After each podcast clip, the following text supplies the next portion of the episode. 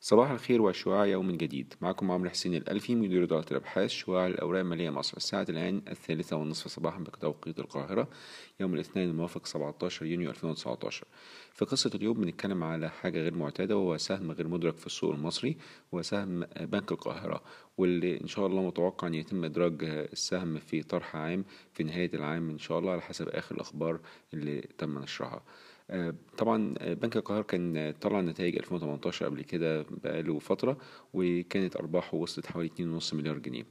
نتائج الربع الأول 2019 تم نشرها أمس يوم الأحد ولأن النتائج عملت أداء جيد فقلنا نبص على تحليل هذه النتائج ونشوف هل البنك ماشي في اتجاهه اللي إحنا شفناه في 2018 والترند بتاعته عاملة إزاي.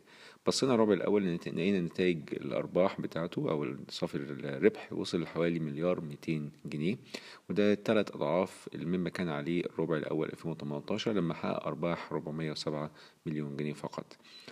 الأرباح الزيادة بتاعت 2000 الربع الأول 2019 كانت مدفوعة بثلاث أسباب. أول سبب زيادة 58% سنة على سنة في الدخل من صافي العائد واللي وصل لحوالي 2 مليار جنيه. طبعا ده كان جاي من زيادة في ارتفاع الدخل من العائد وارتفاع أيضا طبعا من تكلفة التمويل ولكن ارتفاع أقل مما كان عليه ارتفاع العائد. فبالتالي كان في ارتفاع قوي في صافي العائد.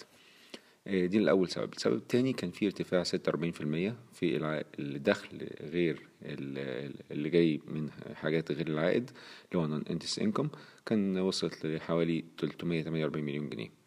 السبب الثالث تحسن في الإدارة إدارة الضرائب بالنسبة للبنك. ده طبعا ال effective tax rate أو سعر الضريبة الفعلي نزل من 56% ل 19% وده نتيجة إن مش مش مش قلة الاستثمار في أذون الخزانة لأن حقيقة هو الأرقام بتاعت الاستثمارات في أذون الخزانة زادت ولكن نسبة وتناسب. نسبة الإيراد أو الدخل اللي جاي من الاستثمار في أذون الخزانة وسندات الخزانة اللي هي ال treasuries قل مقارنة بإيرادات البنك ككل وبالتالي ده قلل سعر الضريبة الفعلي. طيب بنبص برضو على معدلات النمو. في معدلات نمو في في ال balance sheet جيدة ولكن لاحظنا إن في عملية الاستغلال للودائع قلت نسبيا نتيجة انخفاض في ال interbank assets لو إحنا بصينا على الأصول أو الأرصدة لدى البنوك كنسبة من الودائع هنلاقي إنها قلت من السنة اللي فاتت كانت واحد وأربعين في المية نزلت لسبعة وتلاتين في المية.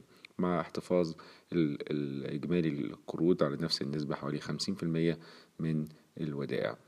أه بنبص على طبعا حاجة مهمة جدا بالنسبة للبنوك هو الكار ريشيو أو معدل كفاية رأس المال. هنلاقي إن هو يعتبر مستقر عند 14.3% في الربع الأول 2019 مقارنة ب 14 فاصل 34% في الربع الرابع 2018 الربع اللي قبليه على طول. انخفاض طفيف جدا مقارنة بالربع الماضي. وده نتيجة توزيع الأرباح بالنسبة للبنك. طبعا كان في توزيع الأرباح الفترة اللي فاتت فده يقلل الإيكوتي نسبيا وخلى الإيكوتي توصل حوالي عشرة مليار جنيه عشرة فاصل اتنين مليار جنيه.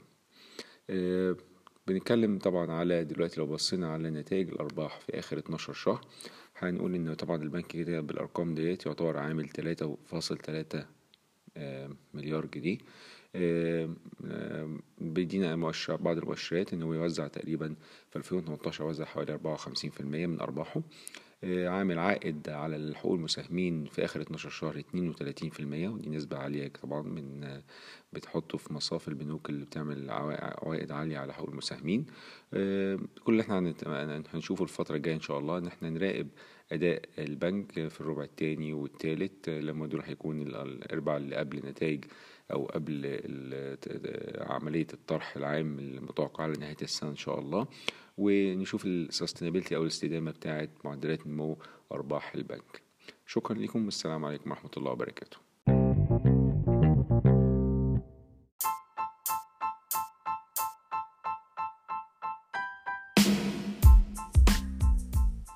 إن هذا الملخص الصوتي هو لأغراض المعرفة فقط ولا يمكن اعتباره عرض شراء أو بيع أو إدارة استثمارات أو خدمات استشارية.